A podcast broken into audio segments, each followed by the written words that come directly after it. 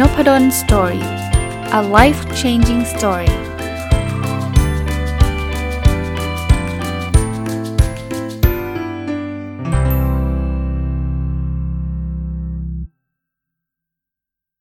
สวัสดีครับ ยินดีต้อนรับเข้าสู่น p ด d o สตอรี่พอดแคสต์นะครับ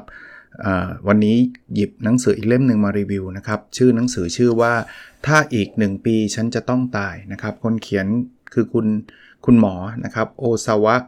ทาเคโทชินะก็เป็นเพราะชื่อหนังสือนะครับที่ได้มีโอกาสไปซื้อเล่มนี้มาอ่านนะต้องบอกว่าช่วงปีใหม่เนี่ยเป็นช่วงที่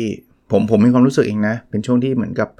เวลามันมันมันช้าลงชีวิตใช้ชีวิตช้าลงรู้สึกแบบนั้น แล้วก็เป็นเวลาแห่งการที่กลับมานั่งคิด ตกผลึกหยุดคิดอะไรแบบนี้นะชื่อหนังสือก็เลยบอกว่า เราเคยอ่านหนังสือแนวแนวนี้มาอยู่แล้วเนอะถ้าอีกหนึ่งปีเราจะต้องตายหรือว่าจะจะทำอะไรยังไงอะไรเงี้ยก็อ่านแล้วก็ได้ข้อคิดมา 17 ข้อนะครับ เริ่มต้นกันเลยนะครับ อันแรกคือเราจะมีความสุขได้ ถ้าเรารู้จักค้นหาความหมายของชีวิต ผมว่าอันนี้ก็จริงแล้วก็ใช่นะครับ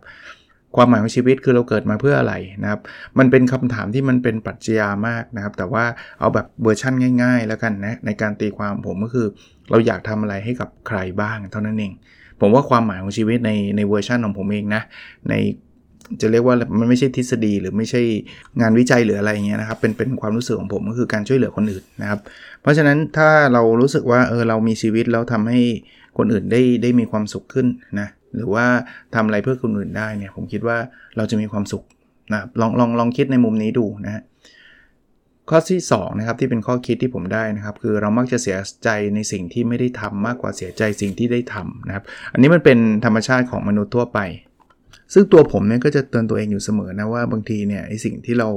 อยากทำแต่ว่าเอาไว้ก่อนเอาไว้ก่อนเนี่ยบางทีมันก็อาจจะเสียดายในภายหลังว่าโอ้รู้งั้นตอนนี้ทำตอนเรื่องนี้เรื่องนั้นดีกว่า ตอนนี้จะเรียกว่าสิ่งหนึ่งที่ผมใช้ในการดำเนินชีวิตผมอยู่จะเป็นหลักการหรืออะไรก็แล้วแต่เนี่ยผมจะคิดว่าทำอะไรก็ตามที่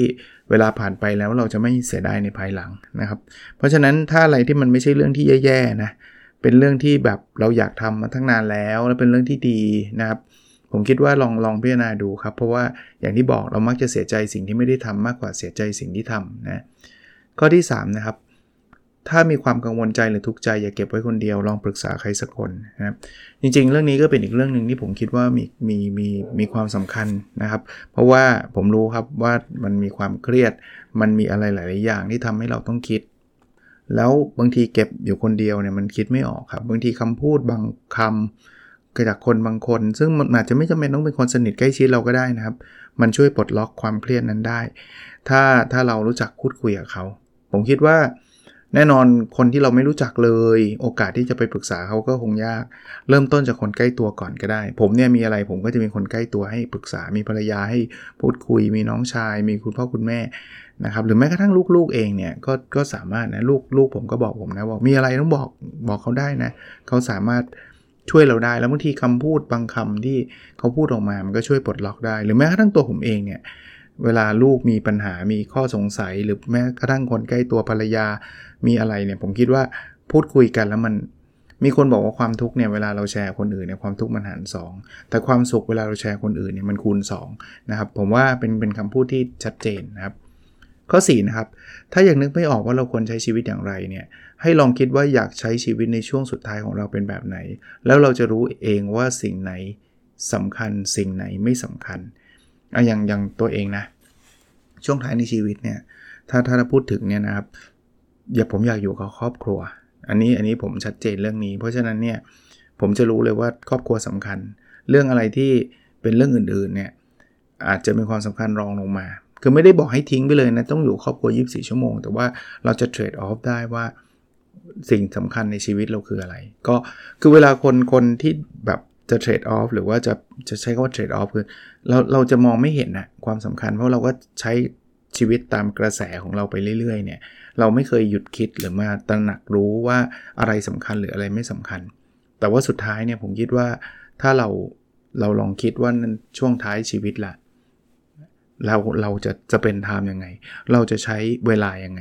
อันนั้นแหละครับคือสิ่งที่สำคัญสำหรับชีวิตเรานะครับ ข้อ 5 นะครับ ถ้ามีเรื่องที่สำคัญที่เราทำเองไม่ได้ ให้ฝากคนอื่นสารต่อเขาเขาพูดตามหลักของหนังสือเล่มนี้นะครับ ว่าหนังสือเล่มนี้เนี่ยเขาบอกว่าถ้าอีก 1 ปีฉันจะต้องตายใช่ปะคือบางคนเนี่ยมันก็มีหลายหลายเรื่องที่มันค้างคาอยู่ จิตใจมันก็ยังพวักพวนเป็นห่วง เป็นกังวลนะวิธีการอันนึง ถ้าเราทำได้เราทำเลยฮะให้มันจบไปเลย แต่สำคัญมากแต่เราทำไม่ได้เนี่ยวางแผนไว้ครับ ให้ใคร ช่วยสืบสารต่อไป บางคนอาจจะกังวลเรื่องธุรกิจนะครับ ก็ลองฝากฝังดูว่าใครจะมาช่วยดูแลธุรกิจ ครอบครัวต่อหรืออะไรก็แล้วแต่นะครับ บางคนอาจจะมีปัญหาหรือความกังวลเรื่องลูกๆ กลัวว่าลูกจะอย่างงู้นอย่างนี้ฝากฝังไว้ คือคือคำว่าฝากฝังเนี่ยไม่ได้แปลว่าเราจะต้องตายภายใน 1 ปีนะ แต่ว่าผมใช้คำภาษาอังกฤษมันเป็น peace of mind อะ peace of mind คือความสงบในจิตใจของเราเวลารู้สึกว่าทุกอย่างเนี่ยเราฝากไว้หมดแล้ว เพราะฉะนั้นเนี่ยถึงแม้เราจะไม่อยู่ ซึ่งเอาตรงๆไม่มีใครในโลกนี้รู้นะว่าเมื่อไหร่เราจะจากโลกนี้ไป พูดแบบนี้ไม่ได้ต้องการให้ทุกคนฟังแล้วดีเพรสหรือซึมเศร้าหรือรู้สึกแย่นะครับ แต่ต้องบอกว่าบางทีเราก็ต้องตระหนักรู้เรื่องพวกนี้ด้วยนะครับผมผมก็อยากอวยพรให้ทุกๆคนนะ ที่ฟังมีอายุยืนยาวมีความสุขเลยเป็นระยะยาวแน่นอนอยู่แล้วนะครับ แล้วผมก็เชื่อว่าส่วนใหญ่จะเป็นแบบนั้นแน่ ๆอยู่แล้ว แต่ว่า anyway กลับมานะครับ ว่าถ้ามันมีเรื่องสำคัญที่มันค้างคาใจอยู่เนี่ยฝากฝังไว้นะครับแต่แต่ก็อย่าไปทำซะจนเขาตกใจนะ คนอายุน้อยๆยี่สิบห้าเฮ้ย เรามีเรื่องฝากฝัง เฮ้ยเจนเย็นบางทีพูดให้เขาเข้าใจนะว่า อ่านหนังสือเล่มนี้มาก็ได้เขาจะได้รู้ว่าไม่ให้อยู่อะไรเนี่ย คุณจะไปไหนเนี่ย คุณจะอะไรหรือเปล่า เดี๋ยวเขาก็จะ เป็นเป็นห่วงเป็นใยกันไปใหญ่นะครับ แต่แต่พอยต์มันคือประมาณนี้นะครับ ข้อ 6 ครับ เลิกเกรงใจและอดทนมากจนเกินไป เป็นตัวของตัวเองบ้าง อันนี้เป็นข้อเตือนใจที่ดีข้อหนึ่งครับคือความเกรงใจเป็นสิ่งที่ดี แต่คำว่ามากเกินไป มันทำให้ความเกรงใจนั้นมันไม่ดี ผมไม่ได้บอกเลิกเกรงใจคือคราวนี้ อยากทำอะไรก็ทำเนาะเรียนหนังสืออยู่อยากขึ้นไปนอนบนโต๊ะก็ไปนอนอันนั้นเกินไปใช่ไหม อันนั้นไม่ใช่มากจนเกินไปนั้นมันน้อยจนเกินไป เพราะฉะนั้นเนี่ยเราต้องมาถึงจุดที่พอเหมาะ อันนี้เป็นบทเรียนสอนผมผมเรียนรู้เรื่องพวกนี้จากตัวผมเองด้วยนะครับ ผมเป็นคนขี้เกรงใจ เป็นคนที่พยายามอดทนเพื่อจะให้ทุกอย่างมันมันดี ซึ่งตอนแรก ๆ ผมคิดว่าเป็น character ที่ดี แต่มันผมดันทำเยอะเกินไปไงเพราะฉะนั้นเนี่ยมันจะมีช่วงหนึ่งของชีวิตที่ผมไปตกปากรับคำทำอะไรที่ตัวเองไม่ไม่อยากทำสุดท้ายก็ทำได้ไม่ดี และ ทุกข์ใจด้วย เพราะนั้นเนี่ยไม่ไม่ควร จนถึงปัจจุบันนี้เนี่ยนะครับ ผมยังสามารถคือต้องเรียกว่าดีขึ้นอีกเยอะนะครับ แต่ก็ยังมีประเด็นรู้สึกเหมือนกัน เวลาเขาอยากจะชวน คือคือจริงๆ ต้องบอกว่าไอ้ที่เราไม่อยากทำไม่ได้แปลแปลว่าสิ่งนั้นเลวร้ายนะต้องบอกแบบนี้ก่อน ก็จะมีบางกลุ่มที่เขาชวนไปนู่นไปนี่อะไรเงี้ยซึ่งซึ่งผมไม่ comfortable อะคือผมไม่รู้สึกอยากจะไป แต่ถ้าเป็นแต่ก่อนผมคงต้องไป เพราะว่าเกรงใจ กลัวจะอย่างงู้นกลัวจะอย่างนี้ แต่ว่ามาถึงจุดหนึ่งเนี่ยผมคิดว่าไม่ไม่ไม่เราไม่จำเป็นนะเราอาจจะบอกได้ว่าเราไม่ไม่สะดวกหรือหรือเราก็ไม่ได้ไม่ไม่จำเป็นต้องไปนะก็เป็นตัวของตัวเองบ้างครับ จะช่วยทำให้ชีวิตเรามีความสุขขึ้น ข้อ 7 นะครับ ลองถามตัวเองครับว่าเราจะเจอคนที่เรารักอีกสักกี่ครั้ง ที่เรากับเขาก่อนที่เรากับเขาจะได้ไม่เจอกันอีก จะไม่ได้เจอกันอีกนะครับ คือคือพูดแบบนี้เนี่ยเป็นการเตือนตัวเองอีกมุมหนึ่งนะครับอ่าผมยกตัวอย่างนะ เอาคุณพ่อคุณแม่แล้วกัน คุณพ่อคุณแม่ใครฟังผมสมมตินะ คนฟังผมอายุสัก 30 แล้วกันนะคุณพ่อคุณแม่อายุ 60 ก็ยังไม่ได้แก่มากนะ ยังไม่ได้แก่มากนะ60นะ สมมุติว่าคุณพ่อคุณแม่อยู่ห่างจากเรานะครับ อยู่ต่างจังหวัดหรืออยู่ต่างประเทศหรือ whatever เนี่ย คุณไปหาคุณพ่อคุณแม่ได้ปีละครั้ง ให้คุณพ่อคุณแม่อายุยืนสุดๆเลยนะร้อยปี แปลว่าเราจะเจอตอนนี้ท่านอายุ 60นะยังยังไม่ได้แก่มากนะเพิ่งเกษียณเองนะแล้วเราก็เพิ่งแบบหนุ่มๆ 30เนี่ยนี่พูดแบบเอ็กซ์ตรีมสุดๆ แล้วนะ เราเจอท่านอีก 40 ครั้งเองนะครับในชีวิตเราอะถ้าท่านถ้าเราเจอท่านเพียงแค่ 1 ครั้งต่อปีอะมันไม่เยอะนะครับ 40 ครั้งเองนะครับ ถ้าใครอายุเยอะกว่านั้นอีก อายุ 40 คุณพ่อคุณแม่อายุ 70 แล้วให้อายุยืนสุดๆ คือร้อยปีเลยนะ นี่ให้ยืนสุดๆ แล้วนะ เราเหลือเวลาเจอคุณพ่อคุณท่านอยู่แค่ 30 ครั้งเองนะครับ แต่ถ้าเอาอายุเฉลี่ย อายุเฉลี่ยเนี่ยเซซว่า75เงี้ยเจออีก 5 ครั้งเองนะครับ พูดอีกครั้งนะครับ หนังสือนี้ไม่ได้บอกให้ให้ซึมเศร้านะ แต่ว่าเราเราอย่าคิดว่าเวลามัน forever เพราะฉะนั้นเนี่ย ไปเจอกันนะครับ ไปเจอกันเท่าที่ท่านจะทำได้แล้วกัน ท่านไปไม่ได้โทรไปหน่อย แอดซูว่าท่านอยากไปด้วยนะไม่ได้มีปัญหาอะไรใด ๆ นะครับ อันนี้ก็ก็เป็นสิ่งหนึ่งที่เตือนใจเรานะครับ ข้อที่ 8 นะครับ ถึงเราจะอยู่อย่างโดดเดี่ยวเนี่ยเราก็สามารถรับรู้ถึงคุณค่าและความสุขที่เราได้มีชีวิตอยู่ได้ คือบางคนคิดว่าจะมีชีวิตอย่างมีคุณค่าหรือมีความสุขต้องรายล้อมด้วยลูกหลานเต็มไปหมดไม่จำเป็น หนังสือเขาก็บอกว่าอยู่โดดเดี่ยว เราก็รู้สึกถึงคุณค่าหรือความสุขกับชีวิตได้ ผมแถมว่า แต่ก็อย่าอยู่คนเดียวไม่พูดไม่จากับใครฮะออกไปพูดคุยกับคนอื่นทำความดีให้กับคนอื่นอย่างที่ผมบอกความหมายของชีวิตสำหรับผมคือ เราทำให้ใครมีความสุขเพิ่มขึ้นไหมถ้าเราทำให้คนมีความสุขเพิ่มขึ้นได้เนี่ยเราจะมีความสุขครับ ไม่ได้แปลว่าเราต้องให้เงินทองเขาอย่างเดียวบางคนไม่มีเงินอาจารย์ จะไปเอาเงินให้ใครมีความสุขไม่ได้ ไม่จำเป็นครับ ความเอื้ออาทร ความช่วยเหลือการคำแนะนำหลาย ๆ อย่าง เราทำให้คนอื่นมีความสุขได้เช่นกันนะครับ ข้อ 9 นะครับ ถ้าเรามีความปรารถนาให้คนอื่นมีความสุขจิตใจเราจะสงบและมีความสุขเช่นกัน แน่นอนฮะคือคือถ้าใจเราเราอยากจะทำร้ายคนอื่นเนี่ยจิตจิตใจเราจะไม่สงบ แล้วเราไม่มีความสุขหรอก แม้กระทั่งเราโกรธคนอื่นเนี่ยคนนี้มันเลวจังเลยว่าเรามีความสุขไหมตอนเราโกรธไม่มีนะครับ เพราะฉะนั้นเนี่ยลองลองฝึกจิตใจให้เรารู้สึกว่าเราอยากให้เขามีความสุข ถ้าใครมีลูกคุณจะเห็นว่าเวลาคุณเห็นลูกนอนหลับคุณจะมีความสุข เพราะเราเรารู้ว่าเขามีความสุข หรือไม่ต้องอะไรไกลนะวันนี้นะ จะไปเล่นกับสุนัขมันนอนหลับทั้งสองตัวเลยหลับกิ้งเลยครับเพลินที่บ้านแบบเลี้ยงสุนัขไว้ไว้แล้วก็เปิดพัดลมให้มันนิดนึงอะมันร้อนนะนะมันน่าแบบตาพิมพ์เลยอะคืออารมณ์แบบนี้คือเรามีความสุขทั้งทั้งที่จริงๆแล้วมันก็ไม่ได้มีอะไรยิ่งใหญ่มากนะแต่ว่าผมผมนึกขึ้นมาได้ว่า เราเราอยากให้มันมีความสุขอะ หรือหรือหรือเจอกับลูกแล้วเล่นกับลูกแล้วลูกยิ้มอะมีความสุขไหมมีความสุข แต่เราสามารถขยายไปมากกว่าสิ่งรอบข้างเราเนะเราถ้าเรามีมีพลังมีแรง เราช่วยเหลือให้ใครมีความสุขขึ้นได้เนี่ยจิตใจเราจะสงบและมีความสุขนี่นี่ขออนุญาตพูดอีกทีหนึ่งเป็นเหตุผลหนึ่งที่ผมนั่งจัดพอดแคสต์ทุกวันครับ เพราะผมรู้ครับว่ามันต้องมีสักคนหนึ่งอะสักคนหนึ่งอะที่ได้ฟังพอดแคสต์แล้วมีความสุข วันก่อนก็มีคน inbox มา เขียน comment มาบอกว่า ตอนแรกแบบวุ่นวายมากขอบคุณตอนนี้จริง ๆทำให้เขามีความสุขขึ้นได้แบบดีใจอะผมผมไม่รู้จักท่านคนนั้นเลยนะครับ ไม่ได้รู้จักกันไม่ได้เป็นญาติกันไม่ได้อะไรกันเลย แต่เรารู้ว่าไอ้สิ่งที่เราทำเนี่ยมันมีความสุข มันทำให้คนอื่นมีความสุขได้แม้กระทั่ง อาจจะเป็นแค่คนเดียวจากทุกคนที่ฟังก็ได้ ผมว่าผมคุ้มแล้วนะกับการที่มานั่งอ่านพอดแคสต์วันหนึ่งเป็นชั่วโมงนะครับอะมาดูต่อนะครับ ข้อ 10 นะครับ ถ้าเราได้พยายามแล้วถึงแม้ผลลัพธ์จะไม่เป็นไปอย่างที่เราหวัง ก็ไม่มีอะไรน่าเสียดายอย่างน้อยเราก็ได้เรียนรู้อะไรบางอย่าง จริงๆ ถ้าเราพยายามเต็มที่คือจบนะ เดี๋ยวนี้ผมผมถ้าผมมีโอกาสสอนลูกผมก็จะสอนลูกเสมอ ผมเข้าใจนะ ผมก็เคยเป็นเด็ก เวลาสอบก็อยากได้คะแนนดีๆ แต่ผมบอกว่าตั้งแต่วันเขาสอบนะบอกว่าเราคอนโทรลได้ในสิ่งเดียวก็คือความพยายามของเรา เราทำเต็มที่แล้วคือจบ จะเกรดเท่าไหร่ช่างมันเถอะพ่อไม่ได้สนใจจริง ๆ นะ จริงจังนะนี่คือพูดจริง ๆ นะ บอกอาจารย์แหมมันเป็นไปได้เหรอ ถ้าเกิดลูกพยายามแล้วเกรดมันไม่ดีเราจะรู้สึกแย่หรือเปล่า ผมไม่นะ ผมอยากได้เกรดให้ลูกเกรดดีไหมอยากแหละเกรดดีมันดีกว่าไม่ดีแหละ แต่ผมแวลูกความพยายาม แม้กระทั่งลูกเอามาคะแนนมาให้ดูว่าคะแนนเขาดีมาก เดี๋ยวนี้ผมก็จะชมความพยายามนะ ผมบอกว่าพ่อชื่นชมความพยายาม regardless of grade ก็คือไม่ได้เกี่ยวกับเกรด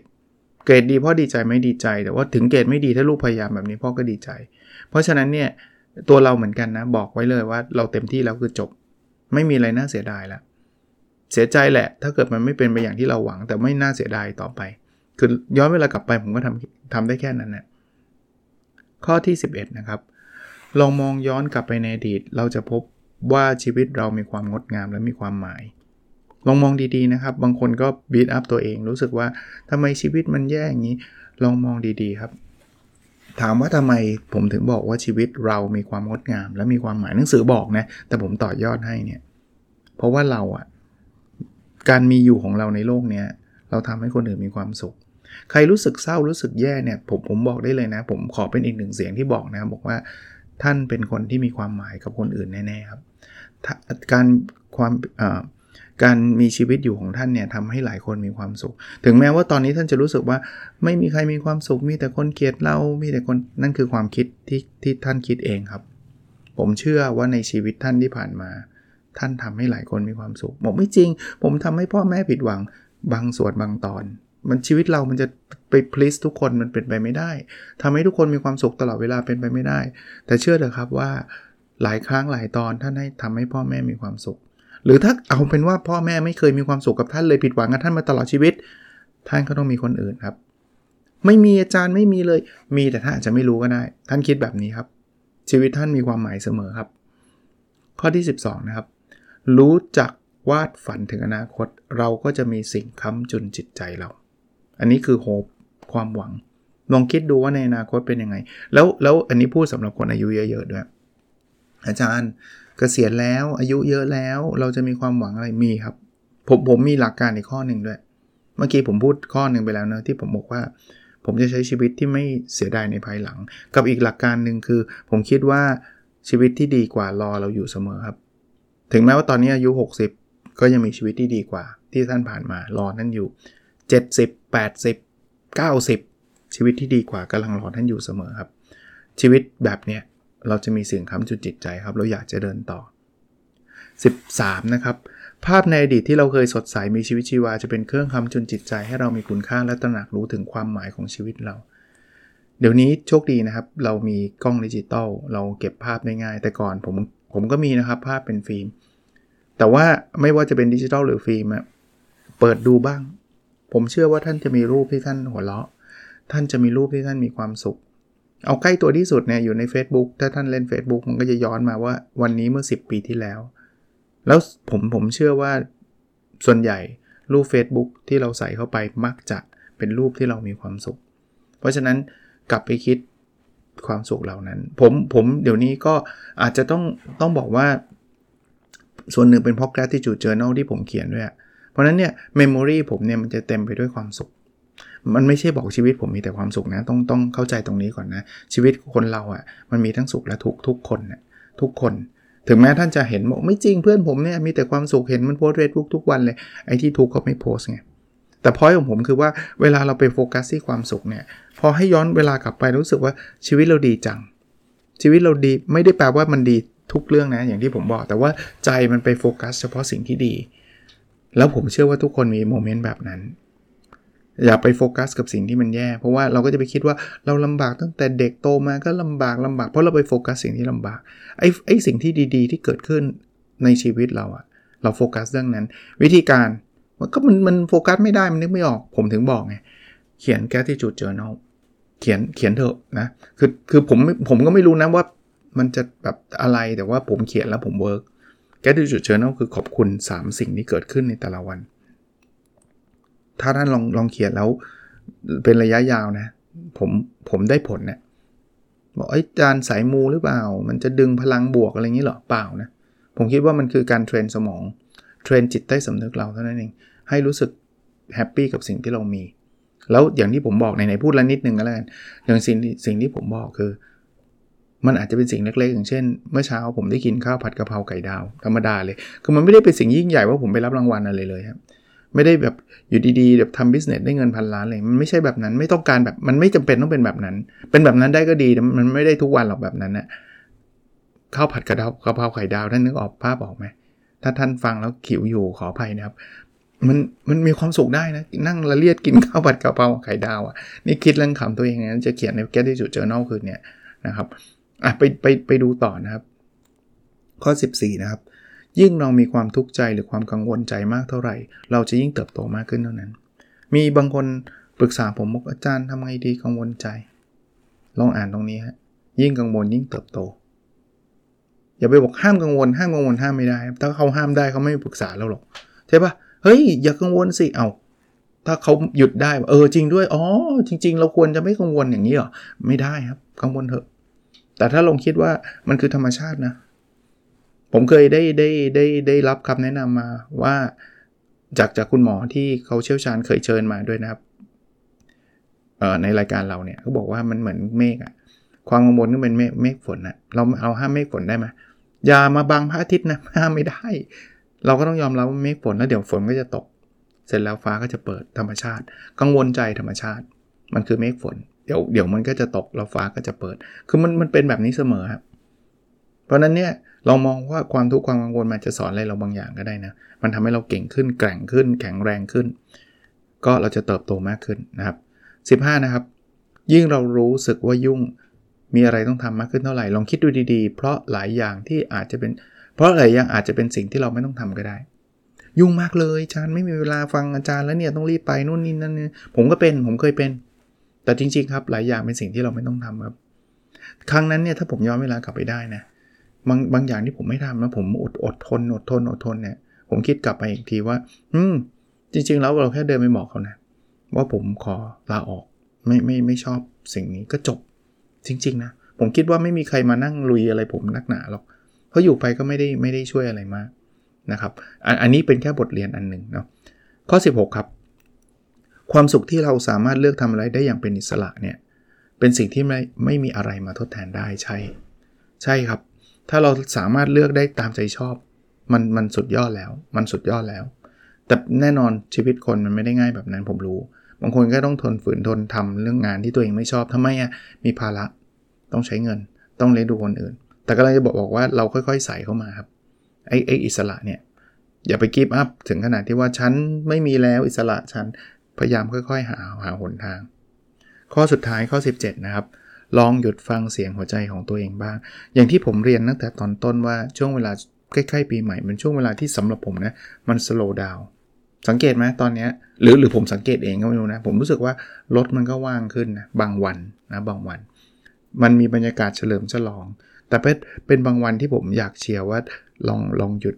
นิ่งๆ ฟังหัวใจตัวเองว่าเราต้องการอะไรนะครับ ก็ เป็นกำลังใจให้กับทุกคนนะครับ ถ้าใครกำลังมีความทุกข์อะไรอยู่ก็ขอให้มันผ่านไป แล้วมันจะผ่านไป ผมเชื่อแบบนั้นนะครับจำไว้ว่าสิ่งดีๆกำลังรอเราอยู่นะครับ โอเคครับ วันนี้คงประมาณนี้นะครับ แล้วเราพบกันในวิดีโอถัดไปครับ สวัสดีครับ